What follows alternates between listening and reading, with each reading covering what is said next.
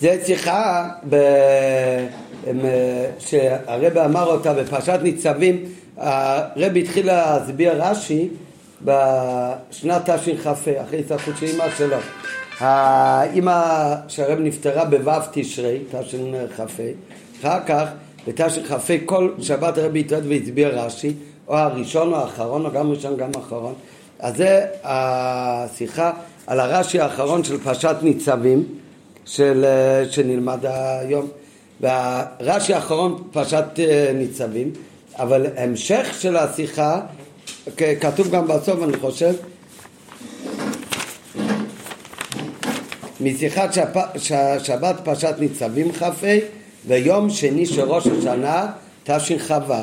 כאילו כמה ימים אחר כך. פרשת ניצבים זה סוף שנה כ"ה.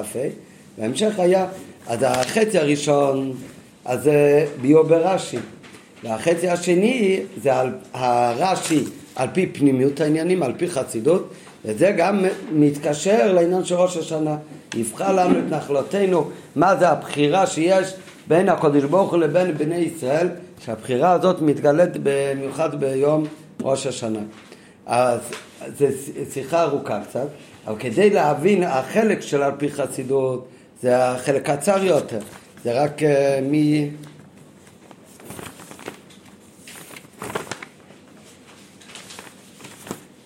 זה מאות י', לא, מאות ט'. אז זה מאות ט', אבל כדי להבין את העומק ואת התענוג שהביו בפנימות העניינים, אז זה יותר מובן על פי הביו כפשוטו ברש"י. אז נתחיל קודם פשוט מה כתוב בסוף הפרשה. בסוף הפרשה, אז השיחה זה על הפסוק, רש"י הפסוק י"ט וכ', שני פסוקים האחרונים של הפרשה. אבל השתי פסוקים האלה זה בא בהמשך, ממש בסוף הפרשה, איפה שמתחיל שבי, אז אומר הפסוק, ראי נתתי, אני מקדים את זה עכשיו, זה נוגע להמשך השיחה, אני נקדים את פסוק ט"ו בסוף הפרשה, בפרק ל', פסוק ט"ו, ואחר כך הרש"י זה על פסוק י"ט-כ'. בפסוק ט"ו כתוב, ראי נתתי לפניך היום את החיים ואת הטוב, ואת המוות ואת הרע. אומר רש"י, זה, אני מקדים עכשיו מה שיהיה אחר כך, אומר רש"י, את החיים ואת הטוב, הקדוש ברוך הוא אומר לבני ישראל בסוף פרשת ניצבים אני נותן לכם את החיים ואת הטוב ואת המוות ואת הרע. חיים וטוב זה לכאורה אותו דבר. המוות ורע זה גם אותו דבר. מה הכוונה? אני נותן לפניכם את החיים ואת הטוב ואת המוות ואת הרע. אומר רש"י, את החיים ואת הטוב, זה תלוי בזה. הקדוש ברוך הוא גילה לעם ישראל ששתי הדברים האלה תלויים זה בזה. אם תעשה טוב, הרי לך חיים, ואם תעשה רע, הרי לך המוות. והכתוב מפרש והולך איך, והפסוק ממשיך, אם תעשה מה שהנכי מצווך, אז זה תעשה, זה נקרא הטוב. אז זה ראי נתת לפניך את החיים ואת הטוב, תדע לך שהחיים תלוי בטוב. ומה זה טוב? ללכת בדרכי השם. ואת המוות ואת הרע, אז על זה גם אותו דבר. מה זה הרע? הרע זה אם יפנה לבבך ולא תשמע לכל הקודש ברוך הוא. זה בפסוקים הבאים. אז זה הרע. ואם תעשה רע, אז מה יהיה לך? אז יהיה לך מוות. אחר כך, זה ב... זה פסוק ט"ו. אחר כך בסוף הפרשה ממש, אז הוא חוזר עוד פעם ואומר, הידותי בכם היום את השמיים ואת הארץ, בפסוק י"ט, החיים והמוות נתתי לפניך, הברכה והקללה, ובחרת בחיים למען תחיה אתה וזרעך. אז בפסוק י"ט אומר הקדוש ברוך הוא, אני נותן לפניכם היום את החיים ואת המוות, ונתתי את הברכה ואת הקללה, ובחרת אתה תבחר בחיים. לאן תבחר בחיים? למען תחיה אתה וזרעך. לאהבה את השם, איך תבחר בטוב? על ידי מעבור... לאהבה את השם אלוקיך, לשמוע בקולו, לדוף קובוי. כי הוא חייך ואורך ימיך. אומר רש"י על הפסוק, ובחרת בחיים. ועל זה מתחיל עכשיו השיחה. נקרא את הרש"י קודם בפנים. אומר רש"י, ובחרת בחיים. אומר רש"י, אני מורה לכם שתבחרו בחלק החיים. הקדוש ברוך הוא, מה זה הוא בחרת בחיים? הקדוש ברוך הוא אומר, אני מורה לכם שתבחרו בחיים. כאדם האומר לבנו, בחר לך חלק יפה בנחלתי. כמו אבא שיש לו כמה חלקות בנחלה שלו, והוא קורא לבן שלו, והוא אומר לבן שלו, תבחר לך חלק יפה בנחלה שלי. הוא מעמידו על חלק היפה, ואבא מעמיד את הילד, את הבן על חלק היפה, ואומר לו, את זה ברור לך. זה, זה החלק הטוב שכדאי לך תבחור לך. ועל זה נאמר, ועל זה נאמר בתהילים, השם מנת חלקי וחוסי, אתה תומיך גורלי. מה הכוונה אתה תומיך גורלי? הנחת ידי על גורל הטוב, לומר את זה קח לך.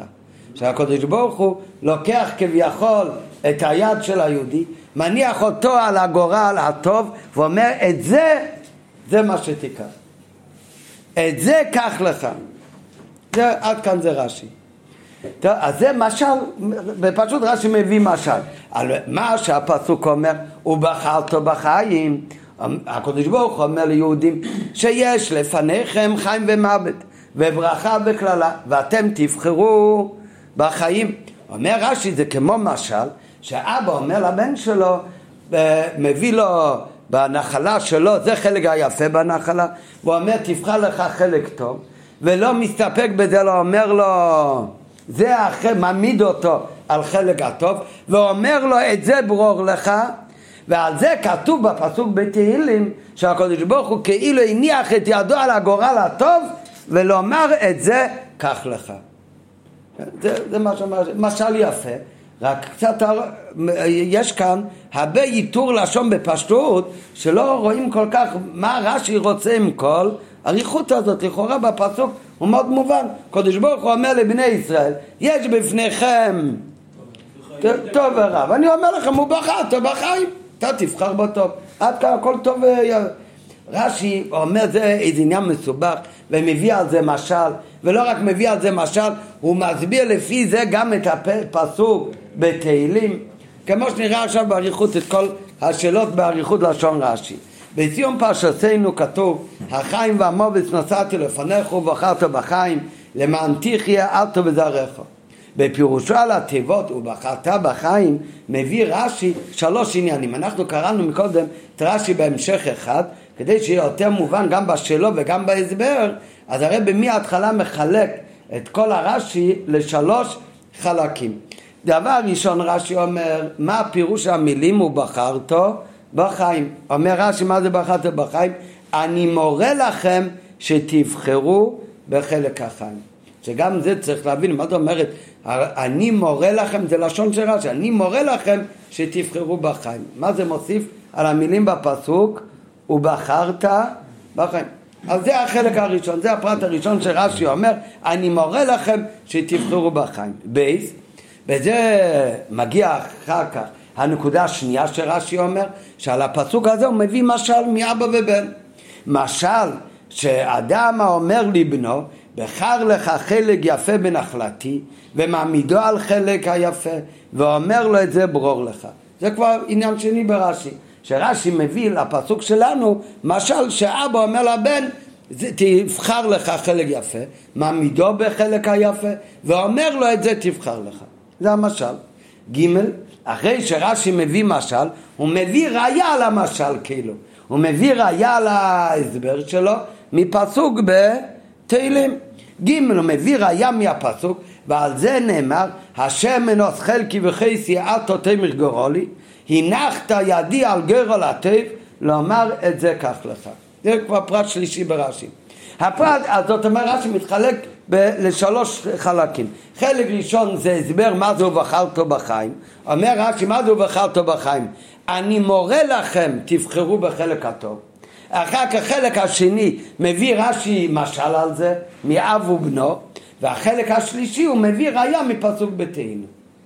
וצריך להבין מה בכלל הקושי מעיקר במילים הוא בחר אותו בחיים שכתוב בפסוק שלנו עד שהוא צריך רש"י לבאר אותם. מה לא מובן בפסוק שרש"י בכלל צריך לבאר?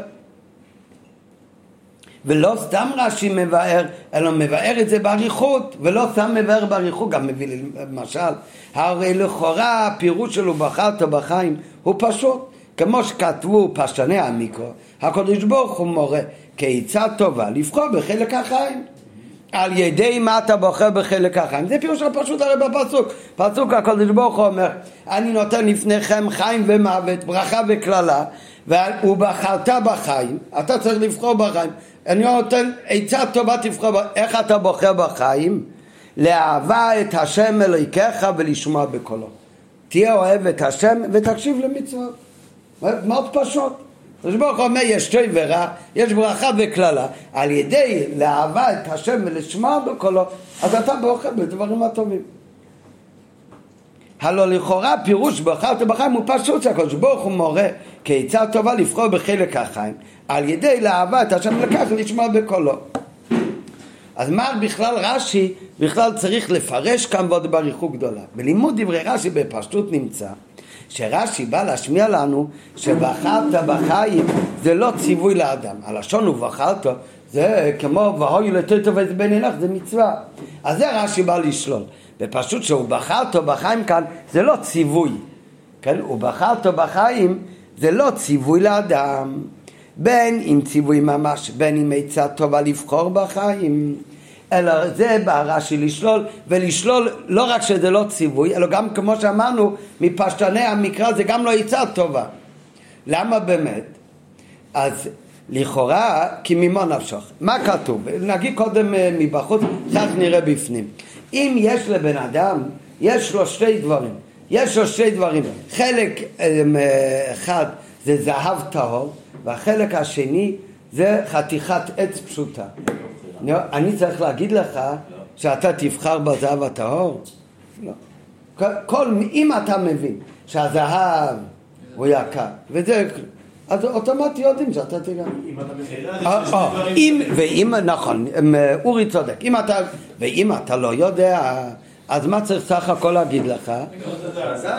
צריך להגיד לך, זה שווה הרבה וזה לא שווה כלום. צריך רק להסביר לך שזה הטוב וזה הפחות טוב. כן? אבל לכן אין שום צורך, אין מקום לחייב בן אדם לבחור בטוב. כל בן אדם רוצה לבחור בטוב. אם כבר, צריך להסביר לבן אדם ממה נפשך. אם הוא מבין שזה טוב, אז הוא צריך להגיד לו שצריך לבחור בטוב. אם הוא לא מבין שזה הטוב, אם הוא לא מבין, אז לא יעזור גם אם תגיד לו שהוא חייב לבחור בטוב. לכן המילה הוא בחרת בחיים, אין לזה שום משמעות לכאורה. אתה מצווה לבן אדם לבחור בטוב? ובחרת בחיים? לא, זה פשיט, כל בן אדם בוחר בחיים. אולי צריך להסביר לבן אדם מהו החיים, זה כן נכון. אבל לא צריך להגיד לבן אדם, לא בתור ציווי וגם לא בתור עצה טובה, שהוא צריך לבחור בחיים. שהרי אין שום מקום לצוות את האדם ובחרת בחיים, כי ממה נפשך? אם הבן אדם לא יודע כלל שזה חיים, אז לא צריך להגיד לו לבחור בחיים, אלא רק צריך לשכנע אותו שזה החיים הטובים. צריך רק לשכנע אותו, וממילא הוא יבחר בכך. והציווי כבר יהיה מותר. בן אדם שלא יודע שהזהב הוא שווה הרבה, רק צריך להסביר לו שזה שווה הרבה. ברגע שהוא ישתכנע אוטומטי, הוא יבחר בזה. מאידך, אם הוא לא ישתכנע שזה החיים, אם הוא לא ישתכנע שזה הטוב, אז מה התועלת בציווי, או אפילו בעצה טובה, הוא בחר טוב בחיים. הוא הרי לא משוכנע שזה, שזה החיים. בשעה שאדם לא מכיר בכך שאלו הם החיים. ולכן אומר רש"י שכאן הפירוש שהקדוש ברוך הוא אומר הוא בחר אותו בחיים. זה לא ציווי מה אתה צריך לעשות?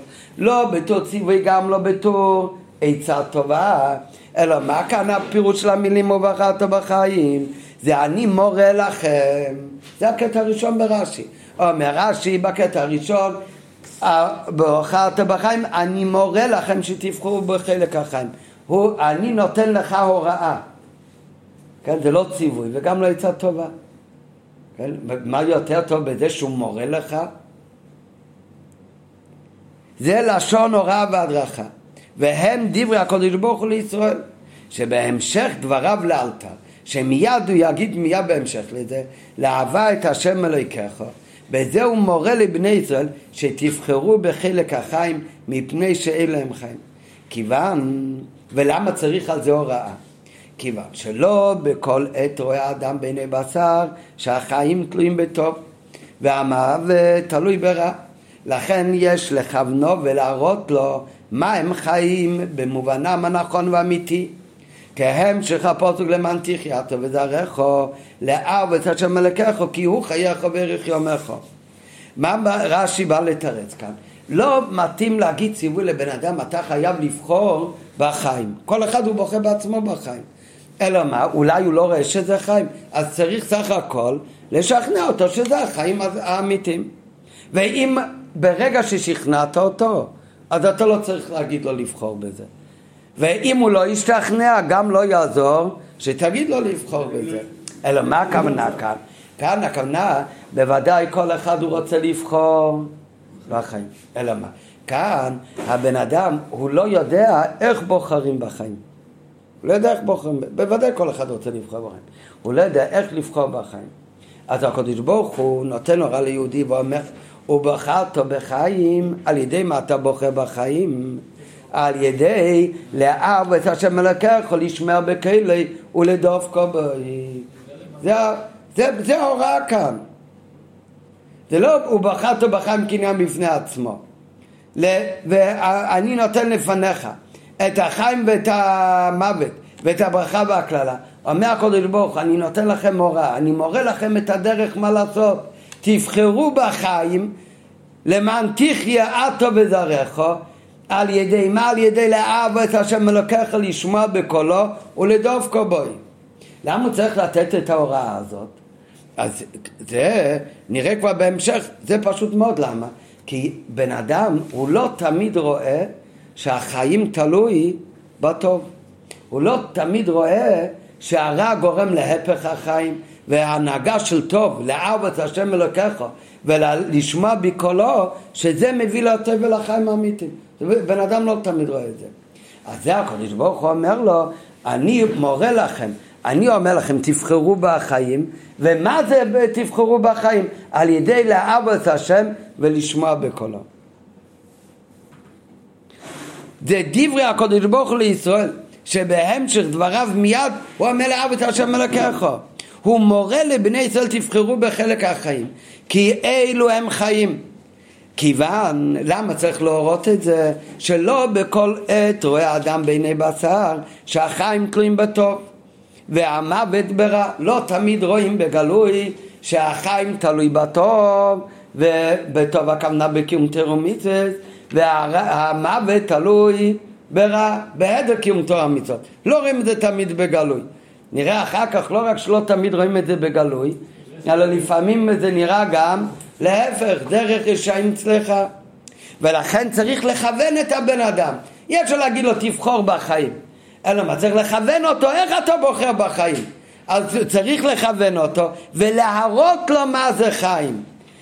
וצריך להראות לו מה זה חיים במובנם הנכון והאמיתי, כמו שאומר בהמשך הפוסק, למען תחיה עטו וזרעך, זה בזה שלאהב את השם אלוקיך, כי הוא חייך ואורך ימיך.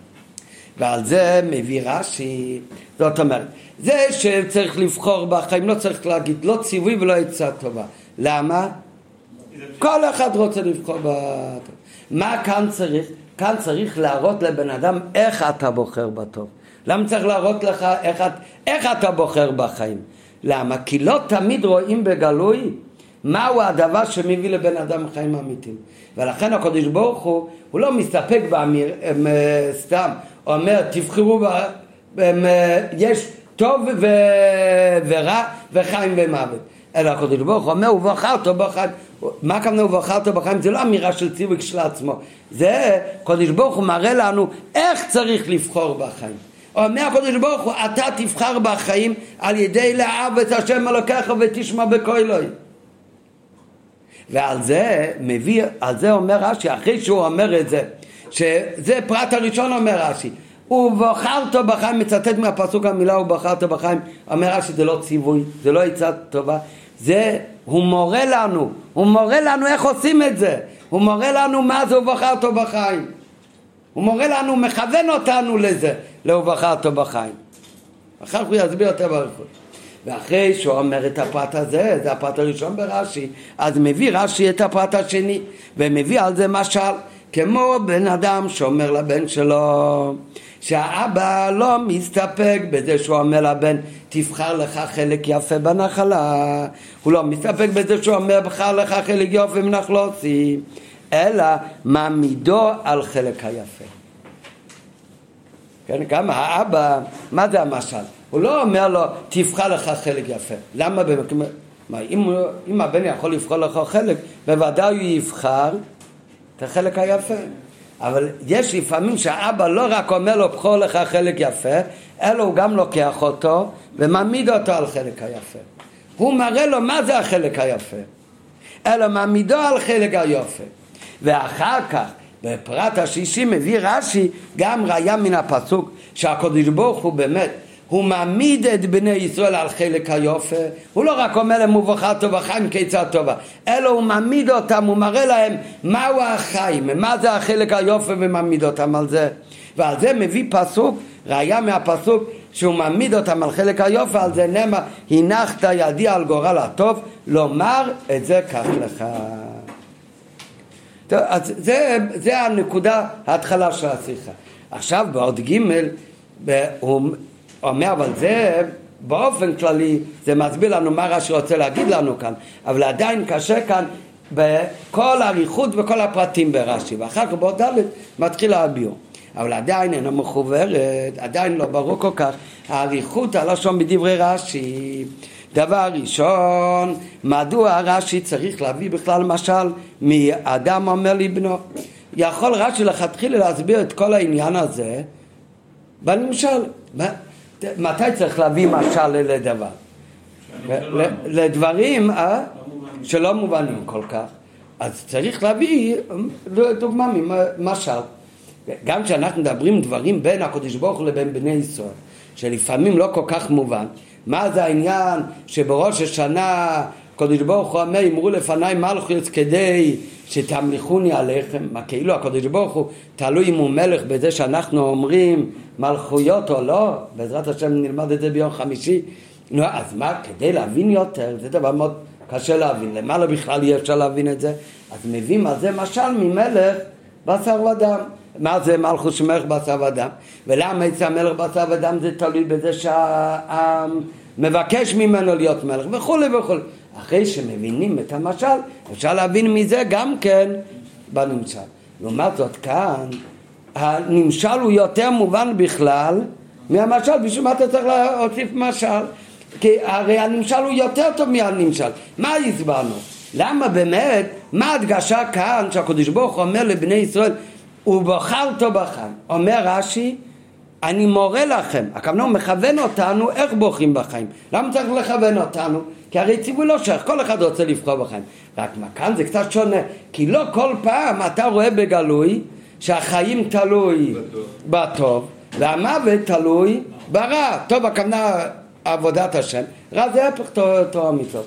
אז מכיוון שזה לא תמיד הם אה, רואים, אז לא מספיק שהבן אדם יודע שיש טוב אה, חיים ומוות תבחר ובחר טוב בחיים, אלא צריך להורות לנו לדרבן אותנו יותר, לחבר אותנו, להראות מה זה החיים ומה זה הטוב. נראה אחר כך ההסבר יותר מפורט באריכות גדולה. זה הכל בנמשל, בנמשל זה מאוד. אבל במשל, שהאבא אומר לבן שלו, תבחר לך חלק יפה בנחלתי. יש לו שדות, יש שדות פחות טובות, יש שדות יותר טובות. אז מה, שמה צריך הוא מעמידו על חלק היפה ואומר לו את זה ברור לך. כן, בנמשל באמת צריך להיות מעמידו על היפה ולכוון אותו איך לבחור, כי בגלוי לא רואים את זה. אבל באבא ובן, הרי זה בגשמיות, בגשמיות הבן יש לו גם כן הבנה בסדר, הוא גם יכול לראות מהו החלק היפה. אם מבינים את המצב לא מבינים שזה מה אה? אמרנו כבר שאם מבינים את המשל ואם לא מבינים את המשל, אם יכולים שמבינים את הנמשל ולא את המשל. כנראה שלא הבינו נכון, בסדר, כאן זה הרי דבר, באמת, אין לך נמי, נראה בהמשך, הוא יגיד שצריך את המשל. אבל בפשוט מדוע בכלל צריך להביא כמשל מאדם שאומר לבנו? ולא כתב ותוכן הדברים ישר לנמשל עצמו שהקדוש ברוך הוא מעמיד את בני ישראל על חלק היפה. ואדרבה לכאורה בנמשל העניין מובן יותר מבמשל. בנוגע לקיום מצווה שזה הנמשל נחוץ שהקדוש ברוך הוא לא רק לא יגיד, יגיד לנו ציווי או עצה טובה ולא רק שלא צריך אלא זה, זה מיותר כמו שאמרתי מקודם כי ממה נפשך, אלא הקדוש ברוך הוא, מה זה אמירה ובחרת בחיים? זה לא ציווי, זה לא יצא טובה. אלא מה, אלא הקדוש ברוך הוא מראה לנו מה לעשות, הוא מראה לנו מה החלק היפה, מה החלק הטוב.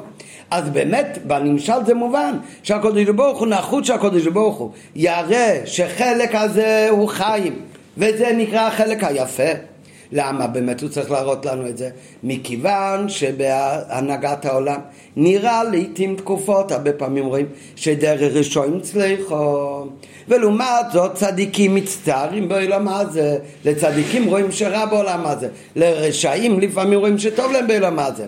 לכן זה לא כל כך חד משמעי, יהודי רואה, אומרים לו בחרת בחיים, הוא אומר לו בחרת בחיים, אני רואה יותר חיים שמה בצד השני חס וחלילה. אז לכן צריך הפסוק להשמיע לנו והקדוש ברוך הוא אומר ובחרת בחיים את השם אלוקיך. דווקא זה יביא לך את התחייתו וזרעך חיים אמיתיים. אז שם זה באמת מובן כי צריך להשמיע לנו שבאמת זה לא תמיד כמו שזה נראה. מה כאן זה לא כמו שזה נראה. עובדה שהרשע טוב לו. כתוב בחסידס טוב לו זה רק זמני אפילו בין המעזה זה זמני אז צריך לדעת שהרשעים סופן להידחות באחרונה. לעומת זאת צדיקים לפעמים לא רואים שזה הטוב והחיים. לא, זה זמני, זה רק בחיצוניות. האמת, הצדיק, מי שעובד את השם זה הטוב והחיים האמיתיים. הצדיקים סופן לשמוח באחרונה. בסופו של דבר, אז באמת זה הטוב והחיים, ואצלו זה הרע והמוות.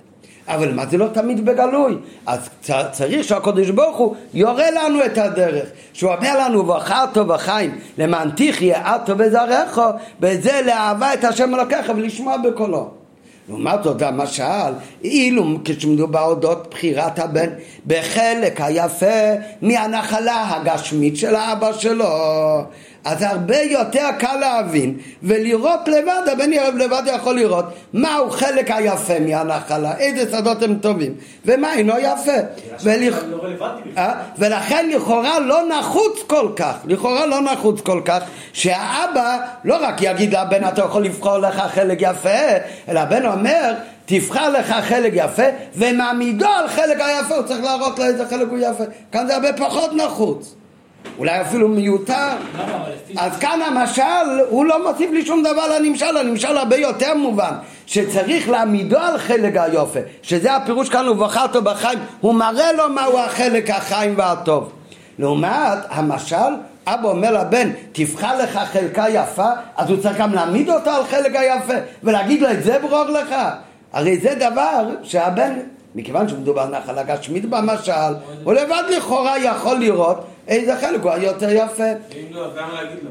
אה? ואם לא, אז למה הוא אומר לו תבחר? נכון. אפשר אבל אפשר לחשוב שבאמת בגלל שזה משהו שהוא, שהוא אומר פה לצדיקים, הרשעים, עכשיו החיים שלהם נראים מאה אחוז, והרשעים עכשיו נראה החיים שלהם טובים. הצדיקים לעומת זאת הסוף שלהם, נראה, הסוף שלהם הם מקבלים את הטוב. באמת, כמו שעכשיו הילד יבוא, ייכנס לשדה, יראה את כל השדה כולו הפוך, כולו חרוך. יכול להיות, אתה צודק. הוא לא אומר, הוא לא, הוא לא, הוא לא אומר שאצל ילד לא יכול להיות מצב שהאבא צריך להגיד לו שהחלק הזה יותר יפה. בטח יכול להיות. אבל כשאנחנו אומרים משל, זה כדי, במשל זה יותר מובן מבנמשל. כאן איפה יותר מובן שצריך להעביר לך מהו החלק הטוב? בנמשל זה הרבה יותר מובן. במשל זה פחות מובן שצריך להעביר. אתה צודק, יש מקרים שגם במשל צריך האבא להגיד לבן, אולי החלקה הזאת נראית לך יותר טובה, תדע לך שזה החלק הטוב. לא אומר שזה לא יכול להיות, אבל זה בוודאי ובוודאי פחות משמעותי ופחות נחוץ בדרך כלל בשדה מבנמשל. הרי בפסוק כאן...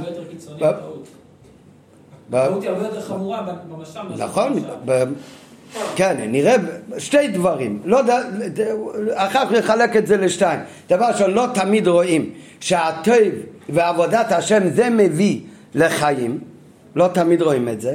אחר יש בזה עוד עניין, אחר כך נחלק את זה לשתיים, שלפעמים רואים גם הפוך אפילו.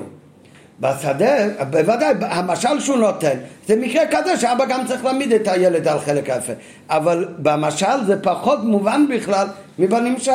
כי במשל יש יותר היגיון גם שהבן לבד יכול למצוא את החלק היפה. אז היה, אבא יכול להסתפק באמירה בכור לך חלק היפה. וזה שגם צריך להעמידו על חלק היפה ולהגיד לו את זה תברור לך, זה לכאורה מיותר. ב' לאחרי שמעמידו על חלק היפה, כותב רש"י ואומר לו את זה ברור לך, שזה בכלל אה, לשון מיותרת. הרי איך מתחיל? רש"י מתחיל ככה, משל לאבא שאומר לבן שלו, מה הוא אומר לו? בחר לך חלק יפה בנחלתי. הוא אמר לו כבר תבחר חלק יפה בנחלתי. אחר כך האבא מעמידו על חלק היפה, הוא מראה לו מה החלק היפה בשדה. אחר כך אומר רש"י, ואומר לו, את זה ברור לך. זאת אומרת, האבא עושה מהבן שלוש דברים. דבר ראשון הוא אומר, תבחר לך חלק יפה מהנחלה שלי. אחר כך הוא מעמידו על חלק היפה.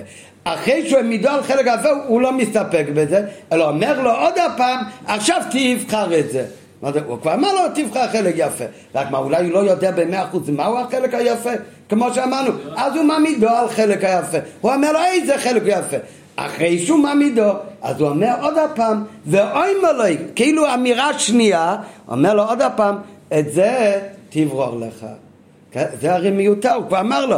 ומזה משמע, משמע אבל כאן, מאריכות ברש"י, שבאמת האבא אומר לבן, פעמיים נבחר חלק יפה בנחלה. בהתחלה הוא אומר, תבחר לך חלק יפה בנחלתי. אחר כך הוא מעמידו על חלק יפה, מה הכוונה מעמידו על חלק יפה? הוא אומר לו, איזה חלק הוא באמת החלק הכי יפה. ואז יש פעם אמירה שלישית, פעולה שלישית, שהאבא אומר לבן, עוד פעם את זה ברור לך. נדרשת עוד פעולה, את זה ברור לך. ולא מובן מה הצורך בזה, ואיפה אנחנו רואים את זה בפסוק. לכאורה בפסוק אנחנו רק רואים, ובחרת בחיים, למען תחיה אתה וזרעך, לאהבה את השם אלוקיך לשמוע בקולו. יש כאן את האבא שאומר לילד, תבחר לך חלק היפה, זה הוא בחר אותו בחיים. רק הוא גם צריך להעמידו על חלק היפה. מה הכוונה להעמידו על חלק היפה? להראות לו מהו החלק היפה. זה פסוק כ' לאהבה את השם אלוקיך, לשמוע בקולו לדווקא בו. לא כתוב אחר כך עוד הפעם, תבחר בחיים. לא כתוב עוד הפעם. ב', איפה מצינו אמירה זה בפסוק בנמשל. ג', בסיום דברי רש"י, על זה שנאמר הנחת ידי על גורל הטוב. ועל זה נאמר, מביא רש"י פסוק מתהילים, ולא כמו שנאמר וכיוצא בזה, דהיינו ראיה לפירוש בפסוק זה. בסוף, מה הפרט השלישי ברש"י? מביא ראיה על המשל. מהו הראיה? ועל זה נאמר, השם מנת חלקי וחוס, וחלקי וחוסי, אתה תומיך גורלי, הנחת ידי על גורל הטוב, לומר את זה כך לך. על, אומר רש"י איך מתחיל את הפסוק, אומר ועל זה נאמר. מה זה ועל זה נאמר? בדרך כלל כשרש"י מביא ראיה מפסוק, איך כתוב? כמו שנאמר. כמו שנאמר. מה זה ועל זה נאמר?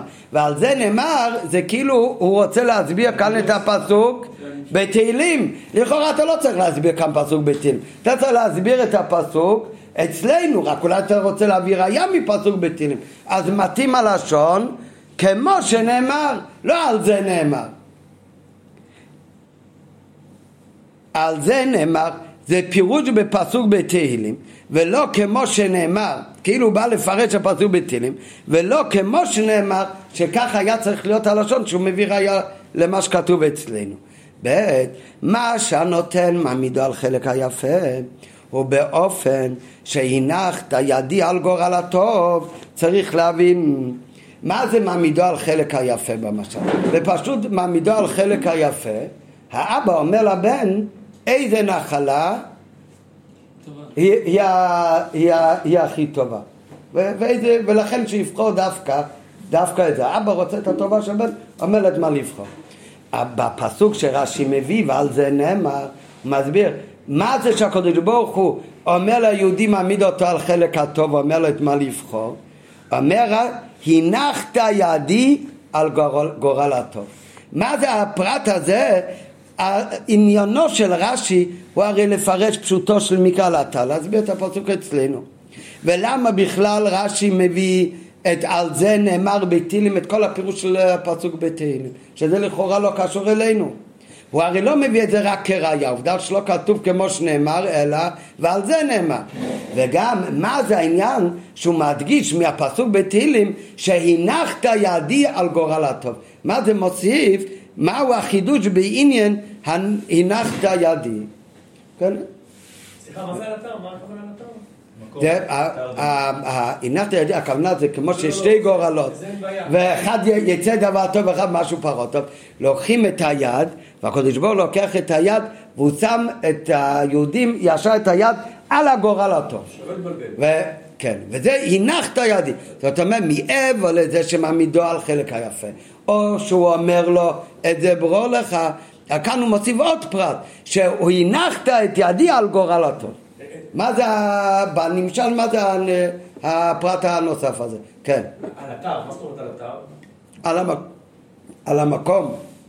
רש"י בא לפרש את הפסוק כאן על המקום, בפרשת ניצבים, לא לפרש פסוקים בתהילים. כן, והביר בזה, כדי לתרץ את כל השאלות האלה ומה האריכות והדיוקים ברש"י, אז הרב מקדים, ואנחנו הזכרנו לכם בכמה כבר בתחילת השיעור, שעד עכשיו למדנו את הרש"י על פסוק י"ט שכתוב הוא בחרת בחיים ואחר כך בפסוק י"ט כ' לאהבה את השם אלוקיך אבל האמת, מה שרש"י בא לתרץ כאן זה לא רק להסביר את הפסוק אצלנו אלא רש"י גם בא לתרץ שלכאורה כל פסוק י"ט ובחרת בחיים אני נותן לפניך את החיים ואת המוות את הקללה ואת הברכה ובחרת בחיים לכאורה זה חוזר על עצמו כבר פעם שנייה על מה שהוא כבר אמר בלשון קצת שונה בתחילה אחרי שבי, בפסוק ט"ו, שט"ו מתחיל הרי הפסוק ראה נתתי לפניך את החיים ואת הטף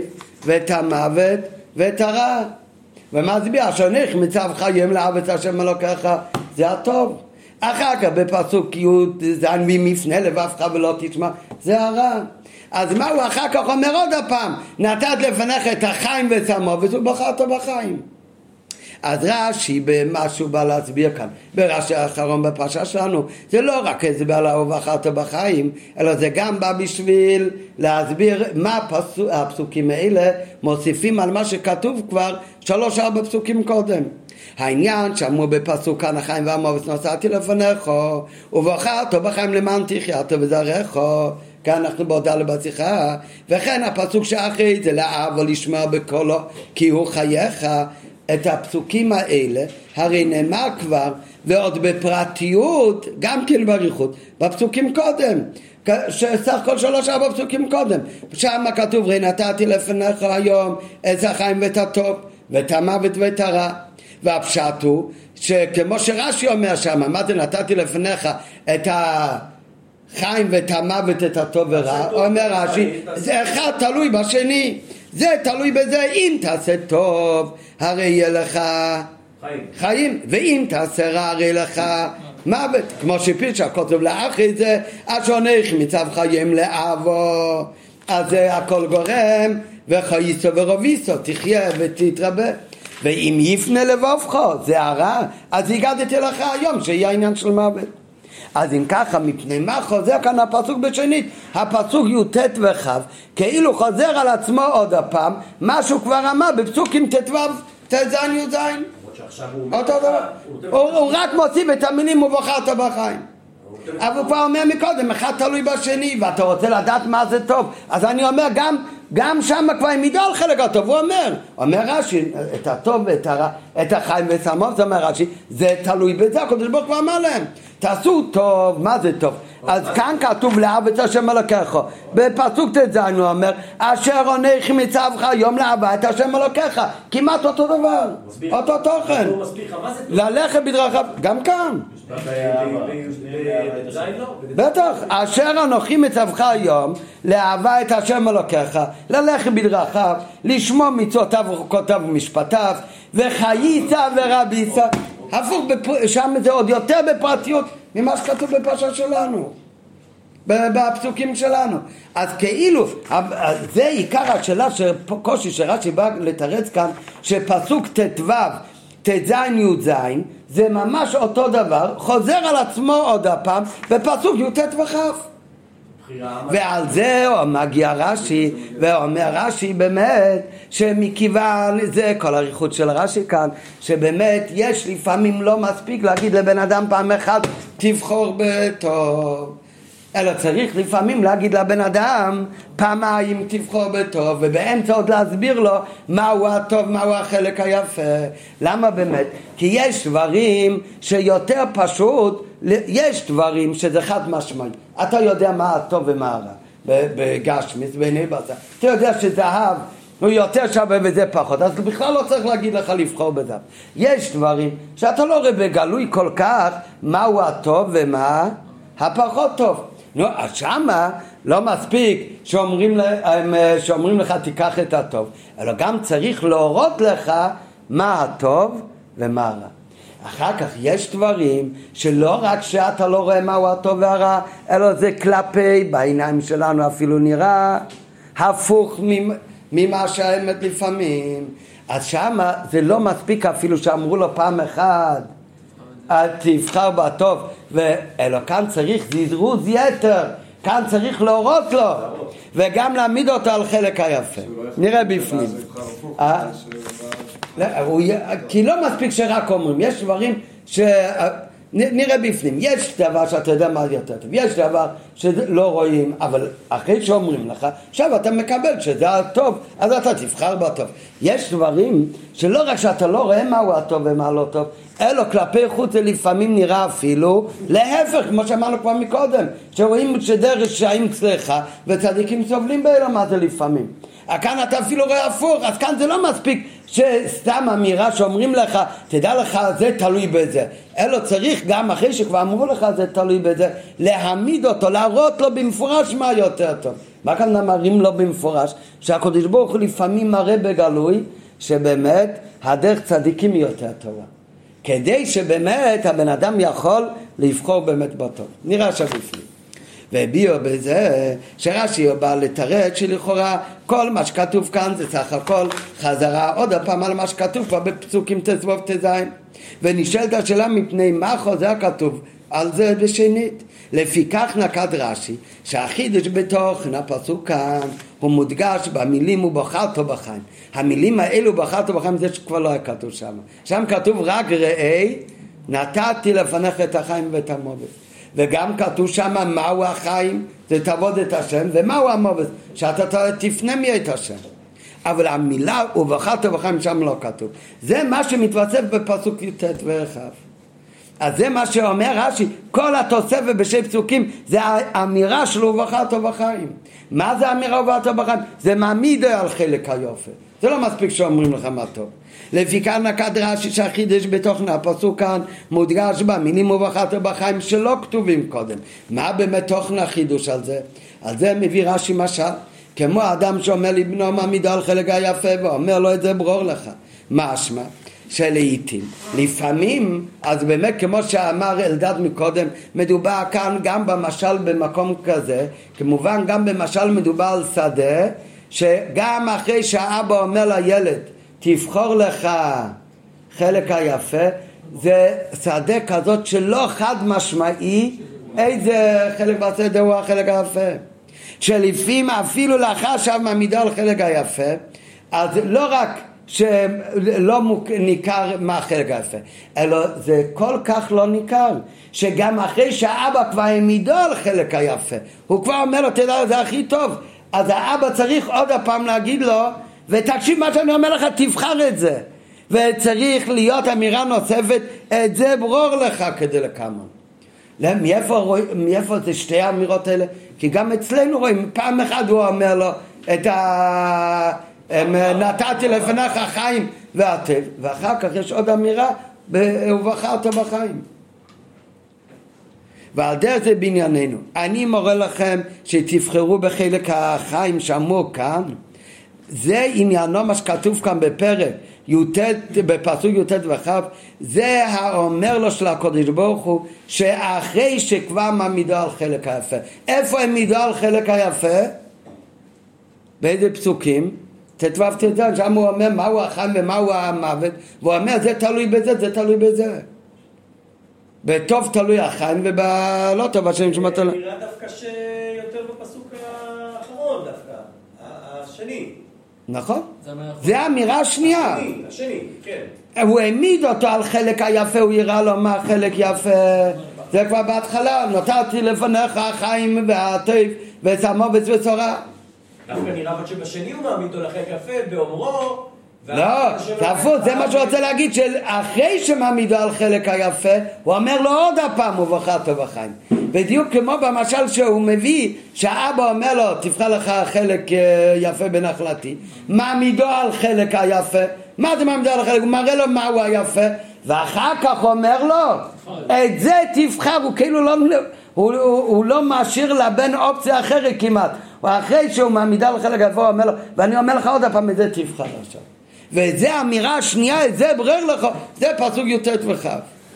היינו שגם אחרי שכבר פסוק ביאר לעיל בפסוקים הקודמים באריכות שאם תעשה הרי חיים ואם חס וחלילה הפוך אז הפוך נדרשת הוראה נוספת עוד הפעם אני מורה לך תבחור בחיים זה כמו שהאבא אומר פעם שנייה ואת זה ברור לך למה צריך באמת הוראה נוספת שלא בחרת בחיים? מזה שמתינו במשל, שגם אחרי שכבר אבא נותן לו את חלק יפה לבן מנחלתו, אז הוא לא מסתפק בזה, אלא גם מעמידו על חלק היופי. מזה מובן, כמו שאתה אמרת, שגם כאן מדובר בנחלה שבאמת קשה להכיר ולדעת במבט חיצוני איזה הוא חלק היפה. ולכן מוכרח שהאבא מעמיד אותו על חלק היפה, הוא צריך לה, להראות לו ולהסביר לו מה החלק היפה. ובזה יבוא גם הדיוק במשל, כאדם האומר לבנו ולא לחברו. מה הכוונה האבא אומר לבנו? כן? מכיוון שבחיצוניות לאו דווקא רואים שזה החלק יותר טוב. ולא רק של, לאו דווקא שרואים מה החלק יותר טוב, יכול להיות אפילו שהשני נראה בעיניים, כן, שסתם בן אדם אומר לו, קח את זה, זה יותר טוב. מה אני חושב? אני חושב, לך תדע אם הוא מתכוון טובתי או לא. הרי בגלוי, לי נראה שדווקא זה יותר טוב. כן? כדי שאני באמת אקשיב לו ואני אבחור בזה, צריך דבר ראשון, הוא אומר ברור לך חלק יפה בנחלתי. דבר ראש- ראשון למי שייכים כל השדות האלה, למי שייך כל הנחלה? לאבא. מי שהנחלה שלו, הוא הכי טוב יודע מה טוב מה לא טוב. אז זה עוד לא מספיק, אולי הוא יודע מה הכי טוב. מי אומר שהוא רוצה שאני אקח את הכי טוב? אז על זה הוא אומר כמו לא אדם אומר לחברו, אלא האבא מעמיד את בנו. שהבן הרי בטוח יכול לסמוך על האבא, שהאבא מחפש את טובתו. ולכן גם במקרה שבחיצוניות אי אפשר להכיר שהחלקה הזאת יותר טובה. ולא רק אי אפשר להכיר שהחלקה הזאת הכי טובה, לפעמים אפילו נראה שיש חל, חלקים אחרים בנחלה שעל פניו נראים יותר טוב. בכל זאת אומר האבא, אתה הבן שלי, תסמוך עליי, זה בשבילך הכי טוב, זה יותר טוב מאחרים. אבל מכיוון שבגלוי זה הרי לא נראה ככה, אז הוא לא מסתפק בזה שהוא אומר לו זה הכי טוב, אלא הוא עוד הפעם מדרבן אותו ואמר לו, ועכשיו תב, תבחר את זה. את זה ברור לך. הוודאות של המקבל שהנותן מעמידו באמת על חלק יפה זה מצד ידיעתו שהוא יודע שתי דברים. דבר ראשון הוא יודע הנותן יודע ברור מהו החלק יפה. זה החלקות שלו. לכן הוא במאה אחוז יודע מה באמת יפה. ב' הנותן מכוון לטובתו של המקבל בכל ליבו שבאמת הוא דואג לטובתי. ואם לא איך אני אסמוך עליו שהוא באמת מעמיד אותי על החלק הכי טוב? הרי בגלוי זה לא נראה ככה אז לכן צריך לדעת שהוא מתכוון לטובה שלו והוודאות בשתי פרטים מודגש במשל.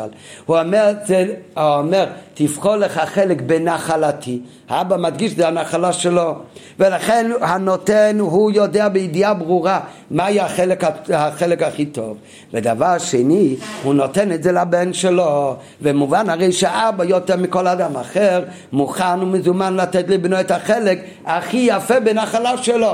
ולכן הוא אומר לו, זה החלק הטוב. ולכן את זה ברור לך. ועל דרך זה הוא בנמשל. אותו דבר זה גם בנמשל. הקדוש ברוך הוא, הוא בוודאי יודע הכי טוב מהו החלק הטוב ומהו החיים האמיתי. והקדוש ברוך הוא יודע מה, מה הטוב האמיתי ומה החיים האמיתי ומה להפך. ודבר שני, שהקדוש ברוך הוא בני ישראל בנים אתם להשם אלוקיכם. קודש ברוך הוא בוודאי הוא בוודאי דואג שלבני ישראל יהיה הכי טוב. רק טוב באמת. ולכן הוא אומר, רק בגלוי זה לא תמיד נראה ככה. אז הקדוש ברוך הוא מעמיד את בני ישראל על חלק הטוב, והוא אומר, זה תלוי בקיום מצווה. ולא תמיד זה, רוא, זה גלוי כל כך, הוא אומר, תסמכו עליי, ואת זה, קח לכם. אגב, העמדה על השטח היפה וקיום תורה ומצוות, זו השיטה בעצם, זה מובא בעצם בפסוק ט"ז, או הלאה. לא? נכון, שם הוא אומר שזה תולך אבא השני. מכיוון שזה לא גלוי כל כך, אז צריך להגיד את זה פעם שנייה. והפעם השנייה הוא אומר את זה... אה? ט"ו נראה שהוא נותן לך את הבחירה. נכון. אחר כך הוא כבר לא נותן לך בחירה, הוא אומר לך, תשמע, זה הטוב, ולכן תיקח את זה כבר. כן. לא, הוא אומר, איפה הוא אומר? לא, הוא עדיין אומר בחירה, הוא אומר ברור לך, כן, אבל, אבל כמובן הוא, הוא כבר עשה לו את ה... עד לברור לך, כל האבא עשה בשבילו. בפעם הראשונה הוא אמר, בחר לך חלק יפה מנחלתי. נכון. זה הוא מעמיד אותו. מה זה החלק היפה? כן. ולא רק שהוא מעמיד אותו, מה זה החלק היפה, אלא אומר לו עוד פעם עכשיו קח את זה. למה? הוא כאילו מעמיד אותו, והבן... מעמיד זה הכוונה, הוא אומר לו מהו החלק היפה. כן, כן. אבל העניין הוא שהילד עומד, הבן עומד, והוא לא רואה שזה החלק היפה, איך הוא יודע לא, אולי לא, זה אני לא יודע. הוא אמר לו לפני כן. הוא אמר נכון, לו, כן, אבל עכשיו, הוא אומר לו, אתה תבחר את החלק יפה מנחלה שלי. המעמידו זה הכוונה, הוא מראה לו מה באמת החלק היפה. בגלוי לא רואים את זה, לכן הוא צריך להראות לו. ואחר כך, זה לא מספיק, אלא הוא גם כן אומר לו, את זה ברור לך. אבל, נ, נ, עוד, אנחנו עוד באמצע, נראה מסביר באיכות. על דרך זו בנמשל, בנוגע לקודש ברוך הוא בני ישראל, כדי שבני ישראל יכירו וידעו שהחיים והטוב, זה תלוי בזה אף שאין הדבר נראה בכל עת בעיני בשר, יש ללמדם להתבונן בשתי דברים. דבר ראשון שהעולם זה נחלתי של הקודש ברוך הוא בורא עולם ומנהיגו ולכן הוא יודע מהי הדרך הנכונה של חיים בעולם. ב' בני ישראל הם בנים להווי אלוקיכם ולכן יכולים הם להיות סמוכים ובטוחים בכך שהקודש ברוך הוא דורש רק את טובתם. אלא מה? סוף כל סוף אין המקבל רואה בעיני בשר את חלק היפה. הרי בגלוי לא רואים את זה.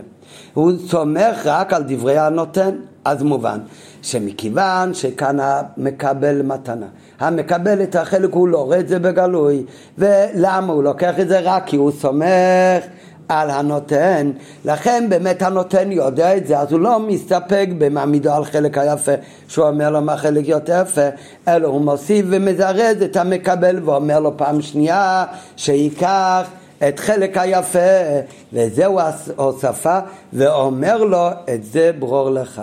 וזה מה שכתוב בפסוק י"ט וכ' ובחרת בחיים, ובחרת בחיים, זה אמירה שנייה של הקדוש ברוך הוא, שאומר לו הקדוש ברוך הוא. לבני ישראל. ונראה אחר כך, לא רק אומר לבני ישראל, אלא באופן של הנחת יד, ידי על גורל, גורל הטוב. ועל דרך זה בענייננו, שגם לאחרי ההסבר של בני ישראל, שההסבר לבני ישראל שחיים בטוב, זה תלוי בזה שבכך מעמידים אותם כבר על חלק היופי, עדיין צריך זירות מיוחד מלמעלה. ובחרת בחיים למען תחייתו וזרעך, שבני ישראל יסמכו על הקדוש ברוך הוא לגמרי ויבחרו בחלק החיים. אלא מה? האמת שעדיין אפשר לשאול, לא לגמרי דומה המשל לנמשל. למה באמת? כי עדיין בנחלה של האבא, הרי מדובר על דברים גשמיים. אז נכון, הבן הוא לא מבין כל כך בנחלות כמו האבא עצמו, אז לכן הוא סומך יותר על האבא, הוא צריך לסמוך על האבא. גם אם אצלו זה לא מצד עצמו לאו דווקא כל כך ברור. אבל עדיין זה נחלות בגשמיות, שהוא יכול לראות שיש בזה מעלות, יש בזה מעלות אחרות, הוא יכול לסמוך על אבא שיודע יותר טוב את המעלות. לעומת זאת כאן זה הרי הכל עניין רוחני, עד כדי כך. שכתוב וערכת יומים, אומרים חז"ל שלפעמים שכתוב בתורה וערכת ימים, זה בכלל הולך לעולם, הבא לאו דווקא שצריך להיות לו טוב בעולם הזה. אז כאן במשל מובן איך הזירוס זה בורא לך משפיע על הבן, למה? שהרי נוצר על זה שמדובר בזירוס של אב בגשמיות ומדובר על נחלה בגשמיות והבן הוא בן בגשמיות, זה הכל דבר, ולכן אף שהבן לא רואה בעיני בשר שזה חלק היפה של הנחלה, אבל סוף סוף, מכיוון שמדובר כאן הכל על צדות גשמיים, ואבא הוא אבא שלו בגשמיות, אז נותן לו הרגשה באמיתית דברי אביו. הנה בנוסף לזה, לבן אין כל ידיעה מוחלטת משלו בטיב נחלתו של אביו.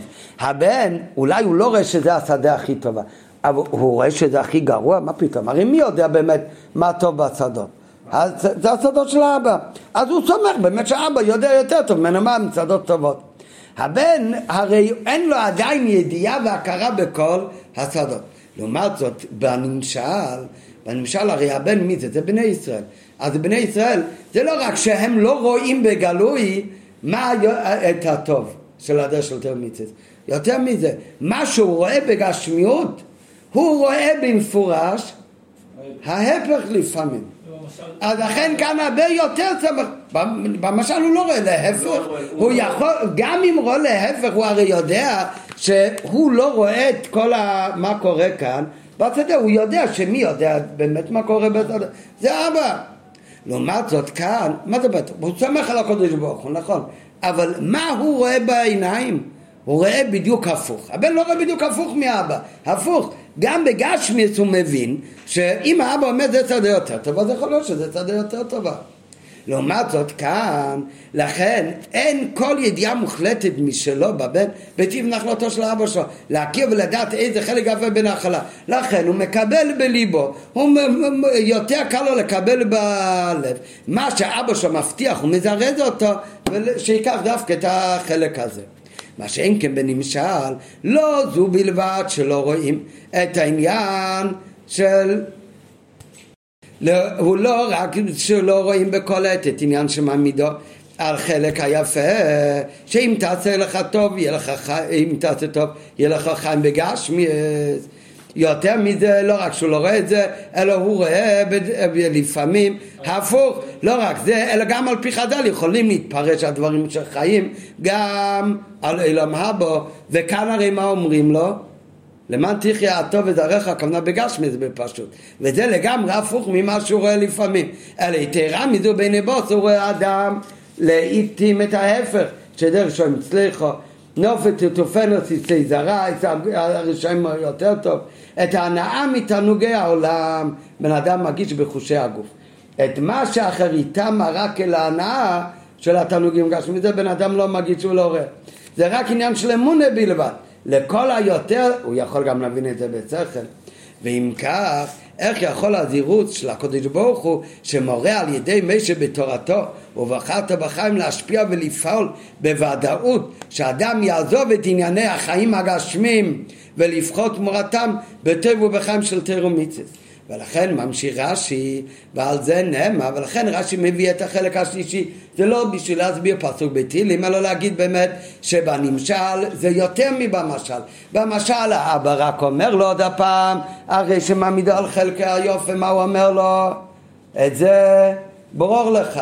לעומת זאת כאן, האבא, הקדוש ברוך הוא, מכיוון שכאן זה עוד יותר קשה, אז הקדוש ברוך הוא לא מסתפק בזה שהוא אומר לו עוד פעם, את זה ברור לך ובחרת בחיים, אלא כאן אמירה ובחרת בחיים, זה כביכול כמו שהוא לוקח לו את היד, את היד ומעמיד אותה על הגורל הטוב.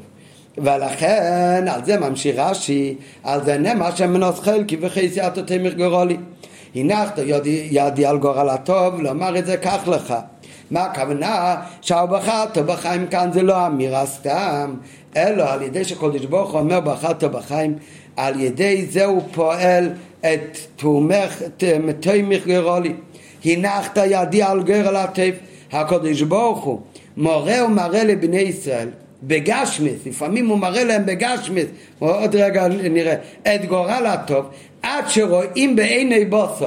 מה זה השורם בעיני בוסו? לפני, הוא, כל השיחה הוא הזכיר שבעיני בוסו נראה הפוך. הוא אומר בסוגריים, רואים בעיני בוסו על כל פנים מזמן לזמן.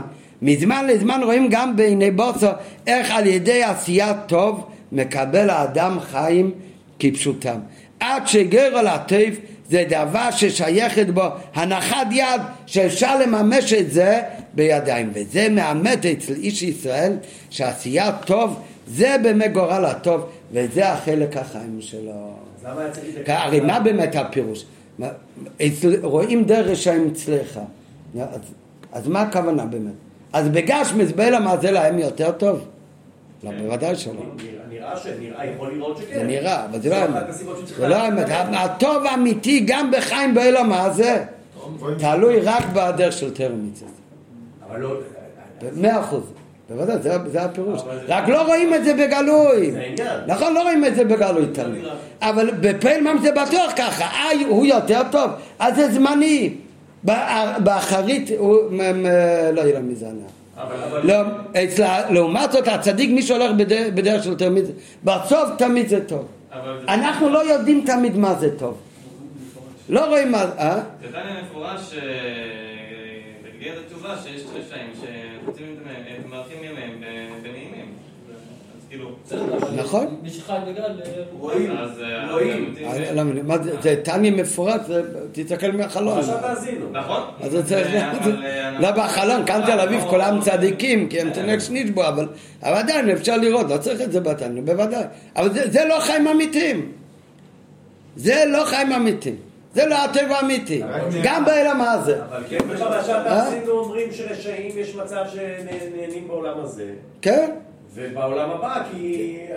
אבל ההנאה הזאת, ההנאה הזאת זה הנאה רגעית, זה גם לא הנאה אמיתית. לא, אבל היית יכול לחשוב, אז אתה יכול לחשוב. היית יכול לחשוב, נכון, זה נראה. לכן באמת, אז לא מספיק שאומרים לך שהחיים והתלוי והתלוי של תרומיצס, ולא מספיק שהוא יקבל את זה באמונה כדי לדרבן אותו לבחור דווקא בצד הזה, אלא לכן צריך להיות כאן אמירה נושא שהקדוש ברוך הוא אומר הוא בחרת בחיים ואמירה הוא בחרת בחיים זה כאן יותר ממה שהוא אומר האבא לבן את חלק הזה ברור לך, אלא כאן זה יותר.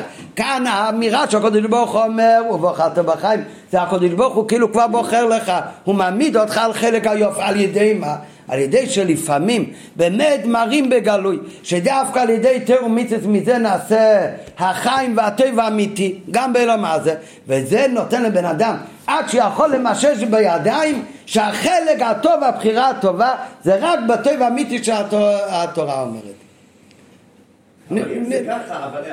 נראה בהמ- בהמשך יותר מפורט. אבל לפי מה שהוא אומר מאוד הזול לצורך העניין, אז זה מאוד קל להבין שאתה צריך אה, לדבוק בדרך התורה ומצוות. מה...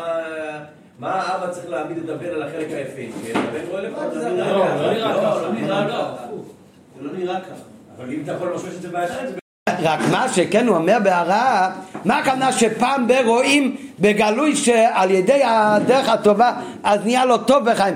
אתה, אתה אומר שהרי לא ממש ככה. בהערה הוא אומר שאו שהכוונה שרואים גם בגשמית, שזה הטבע האמיתי, על כל פנים מזמן לזמן. וזה הקדוש ברוך הוא עושה כדי שבאמת יהיה יותר קל, לא רק יותר קל, נראה בהמשך, זה הנחת היד על החלק הטב, או, אומר בהערה 23, או שמרגיש שהחיים האמיתיים הוא לא החיים הבשרים והגשמים, כי אם החיים של תורה מצוות. או הפוך, שהקדוש ברוך הוא גורם שבן אדם יכול להגיע להכרה והרגשה שבאמת החיים של תאו מיתוס זה הטוב והחיים האמיתי. אה? טוב, נמשיך בעוד זין. אה, בזה יובן גם לבאר את השינוי בלשון רש"י. אז למדנו שאף על פי שבאופן כללי המשל והנמשל זה מכוון. שמה הוא רוצה להגיד במשל? שלפעמים יש כזה חלק טוב שהוא לא גלוי כל כך שהוא החלק טוב. ולכן לא מספיק שאבא יגיד לבן שלו שתבחר לך חלק יפה, אלא הוא גם צריך להעמיד אותו על חלק היפה.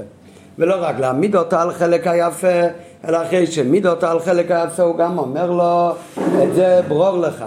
אבל עדיין זה לא כל כך נגד ה... העיניים שהוא יאמין גם לאבא ויקבל את. מה שאבא אומר לו. לעומת זאת, בעניינים של תיר ומצווה שהטייב, בזה תלוי החיים. אז זה לא רק שזה לא רואים תמיד, אלא רואים גם להפך. ולכן כאן, אז זאת, כל השלבים של המשל גם צריך. שקודם הקודש ברוך הוא יגיד שיש טוב ויש חיים ויש רע ויש מובץ וזה תלוי בזה, שידעו שאחד תלוי בש, בשני, שמהו הטוב ומהו הרע. אחר כך גם צריך להעמיד, וזה גם כן, זה שהוא מצביע את זה, זה, זה מה שהוא מעמיד על חלק הטבע.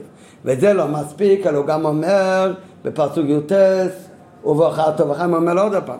אבל כאן צריך להיות יותר מזה, מכיוון שכאן זה עוד יותר נגד החוש שלנו, אז כאן כדי שיהיה ממש בגלוי, שזה ה...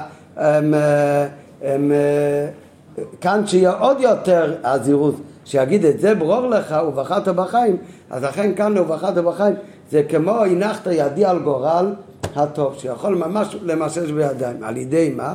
שהקדוש ברוך הוא מראה על כל פעמים מזמן לזמן שבאמת הטוב האמיתי גם בגשמס תלוי בחיים של תירומיצס.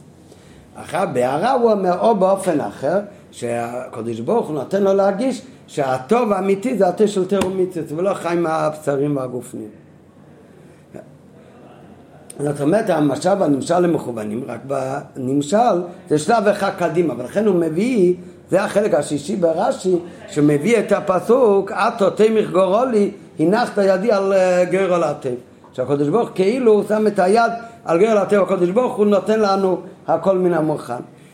אז לפי זה, נלמד עכשיו בעוד זין, לכן יש גם שינוי במשל הנמשל. במשל הוא אומר, הוא לא אומר שהנחת, הוא מניח את ידו על חלק הטוב. רק מעמידה על חלק הטוב ואומר את זה ברור לך. בנוסף לזה, במשל הוא אומר, אחרי שהוא מעמידו על חלק טוב, הוא מזרז אותו עוד הפעם, ואומר את זה, תברור לך. זאת אומרת, בסוף נשאר מי בורר? הבן הוא בורר. האבא מעמיד אותו, ואומר לו עוד הפעם את זה ברור לך. אבל שורה תחתונה, הוא בורר לבד. לעומת זאת, בנמשל הוא אומר שהקדוש ברוך הוא מניח ידו על חלק התאיב, ואומר לו את זה קח לך, כן? גם לברוא הקדוש ברוך הוא כבר ברא לך. הקדוש ברוך הוא הניח יודע על גר על הטייב. והוא אומר, אתה נשאר לך רק לקחת את זה. זה יותר, ומסביר שיש בזה גם עניין על פי אה, ניגה, על פי הלוכה. בזה יש לבאר גם את השוני בלשון רש"י, שבמשל הוא אומר, ואם זה ברור לך, בעוד זין. שבמשל הוא כותב ואומר את זה ברור לך. והנמשל בפירוש הפוסק, השם מנוס חלקי וחצי, שם כותב רש"י, לומר את זה, קח לך. זה ההבדל, מה ההבדל בין ברור לך, קח לך? אם קח לך, הכוונה זה כבר ברור, זה כבר מבורר, כבר בררו לך את זה, אתה צריך רק לקחת, מאחר שהזהירות של האבא, לאחרי שמעמיד על חלק היופי, הוא רק בדיבור, אז נמצא שהבחיר גופה שייך אך ורק לבן. ולכן אומר האב את זה ברור לך, היינו שהבן לבדו יבחר בחלק היופי שהאב מראה לו. מה שאין כן אמירה של הקודש ברוך הוא. בפסוק י"ט בסוף פשט ניצובת, שהקודש ברוך הוא אומר בחרתו בחיים. האמירה של הקודש ברוך הוא בחרתו בחיים זה לא רק אמירה, אלא זה באופן של הנחת ידי על גר לטף. גר לטף כבר נבחר ונקשר עם ישראל. קודש ברוך הוא כבר בחר איזה גורל קשור אליך. ולא נותר לו אלא מה אתה צריך לעשות? רק לקחת את גר הטב. גר הפירוש הפשוט כאן הכוונה, החלק הטוב. את זה קח לך. ולכן לשון רש"י הנחת יודי לומר את זה כך לך לא כמו בנמשל ואומר את זה כך לך כאן הוא אומר אתה צריך לעשות כאן הוא כבר הניח ידו על זה והאמירת הנחת היד אז זה גוף, זה אמירה שזה כך לך זה רק, הוא לא אומר לו, הבן מאיפה לא אומר לו כאן הכוונה אמירה את זה כך לך זה רק הכוונה שבזה הכוונה של מה? הלימר זה התוכן של התוצאה של הנחת ידי, הנחת היד.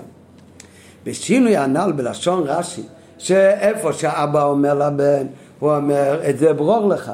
לעומת זאת איפה שכבר היה כאילו בחירת הגורל, קודש ברוך הוא כביכול שם לו את היד על הגורל, אז הוא אומר רק את זה קח לך, אז בשינוי הזה של רש"י, שבחלק היופי הנקרא בנמשל בפסוק גורלי גורל הטוב, הכוונה בזה הוא לרמז שאופן הבחירה של בני ישראל בחלק החיים הוא כמו חלוקה על פי גורל.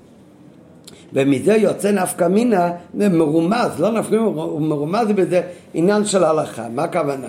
ובזה מובן שינוי הלשון בין המשל לנמשל ברור לך וכך לך שמרמז החילוק בין הפעולה בין אדם שאומר לבנו לבין גורל באופן של הנחתה הקודש ברוך את ידי על הגרו מה זאת אומרת?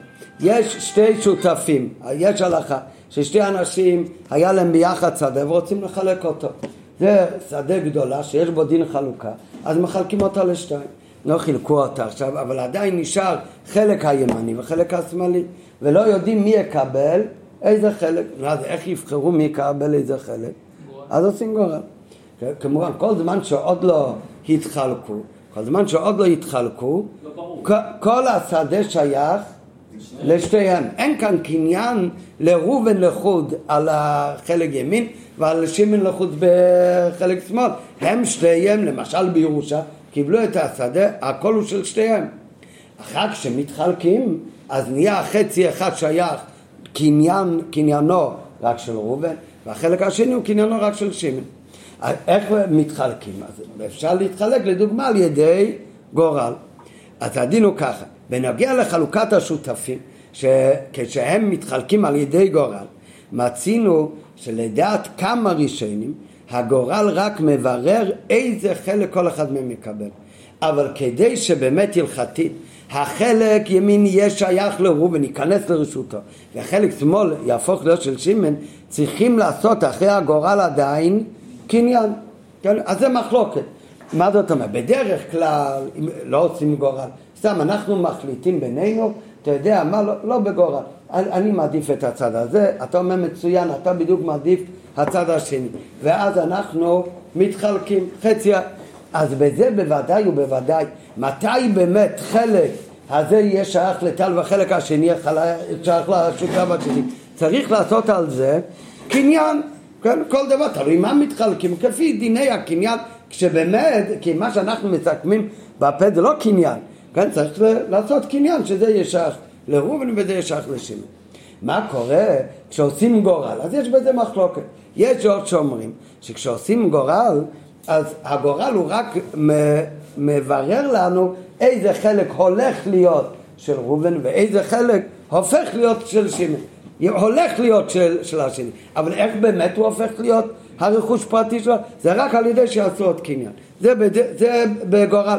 יש לעומת זאת, יש דעות בראשונים שלו, שעל ידי גורל ברגע שראובן העלה בגורל את החלק שלו, באותו רגע הוא זכה כבר בחלק שלו.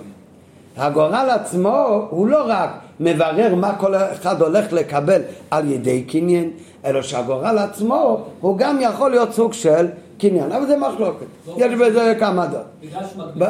אה?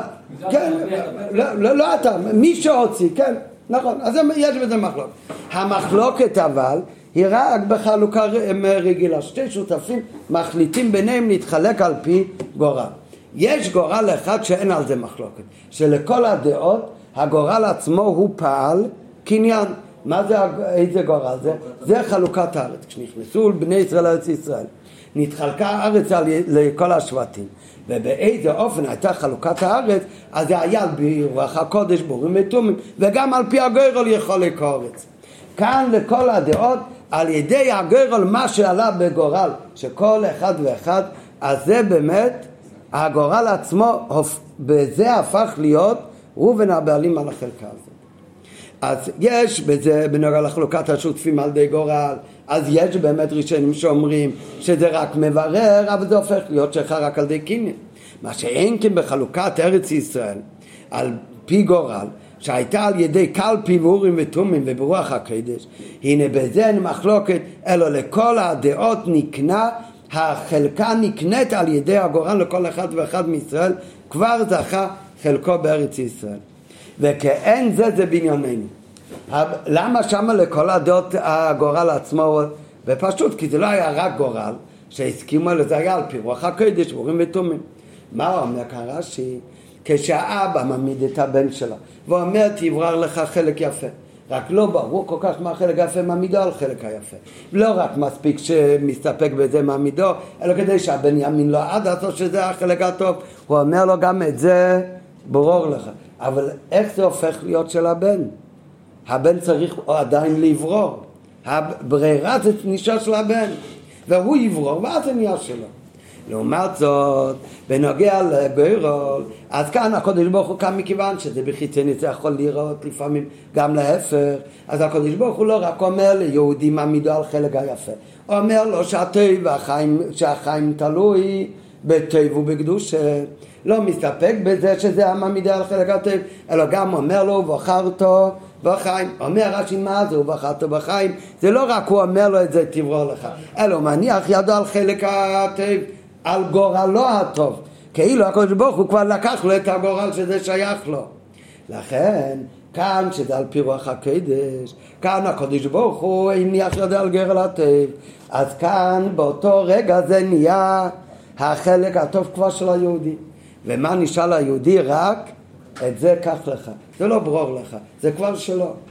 ולכן כן זה בענייננו אצל אדם שאומר לבני האמירה רק מבררת עבור הבן איזה חלק הוא היפה הוא אומר לו את זה ברור לך מה שאין כן בנים של הרי האמירה של הקודש ברוך הוא בחרת בחיים זה לא רק מברר את חלק החיים אלא זה גם פועל שהגר הטב כבר נקנה לאיש הישראל ומה מוטל על יהודי לעשות? רק לקחת זאת בפועל ממש הנחת ידי על גרל הטוב ולומר את זה, קח לך, לך נשאר רק לקחת, אבל אתה כבר, זה כבר שלך וכבר ברור לך. טוב, עד כאן זה הביאור ברש"י. בעזרת השם, מחר אנחנו נלמד, אז מה יוצא מכאן? שאצל האבא והבן, אז הבן נשאר לו עוד משהו, כוח הבחירה שברור לך, אמרו לו את הכל מה, אבל בסוף הוא בא. לעומת זאת כאן, כביכול הקדוש ברוך הוא בשביל היהודי, הוא לא רק אומר לו, מעמידו על חלק היפה, אלא כביכול הקדוש ברוך הוא גם, הוא, הוא כבר החליט, הוא כבר הביא ליהודי את החלק הטוב. ליהודי נשאר רק לקחת אותו. הוא לא צריך לברוא. היהודי הוא לא צריך לבחור. אף על פי שבפסוק מה כתוב? הוא בחר טובה. אבל האמירה של הקדוש ברוך הוא בחר טובה בחיים, זה גם, הקדוש ברוך הוא מניח כבר את ידו על גורלתו. כן, אז זה באופן אחר. אז זה, מחר בעזרת השם נלמד מה זה אומר על פי פנימיות העניינים, שכל יהודי הרי יש לו בחירה חופשית, אבל על זה אומרים שבעצם הקדוש ברוך הוא, הוא אומר ליהודי, הוא בחר אותו בחיים. האמירה של הקדוש ברוך הוא בחר אותו בחיים, בעצם כל נשמה היא כבר בחרה בטוב, לא יכול להיות בכלל שתי דרכים. היי בפעל ממש, הרי כן יש שתי דרכים, אז זה נלמד מחר שזה הבחיר ביהודי, בהקדוש ברוך הוא, הבחירה בין יהודי ללקות, אז יש איך שזה מצד שורש הנשמה, ויש איך שזה יורק כאן למטה ומתלבש בשכל, איך שזה כאן למטה, אז יש בזה באמת שתי דרכים, ואיך הוא בוחר. אבל באמת מצד הנשום אין שתי דרכים. מצד הנשום יש רק דרך אחת, וזה התקשרות עצמית בין יהודי לבין הקודש ברוך הוא. וזה קשור לראש השנה, שבראש השנה לפני תקיעת שופר כולם אומרים יבחר לא נסנח לסינו שבראש השנה זה הזמן שמתגלה ההיקשרות העצמית בין יהודי לבין הקודש ברוך הוא שאין שם שתי אפשרויות. שם יש רק אפשרות אחת וזה הפירוש האמיתי של בחירה שהקודש ברוך הוא בחר בעם ישראל ונשמה בוחר בקודש ברוך הוא. טוב, אבל זה מהדברים העמוקים ביותר ב... ב... ממה שלמדנו על ראש השנה, אז זה נלמד בעזרת השם מחר, מאות ט' והלאה. כן, זה החלק הקצר יותר בשיחה. אבל זה, כל השיחה, כל השמונה אותיות, זה לא בשביל זה, זה ביו ברש"י, אבל רק אם לומדים את זה עם כל אריכות, אז יותר גשמק אחר כך, גם כן נלמד מחר בעזרת השם, מאות ט' עד סוף השיחה.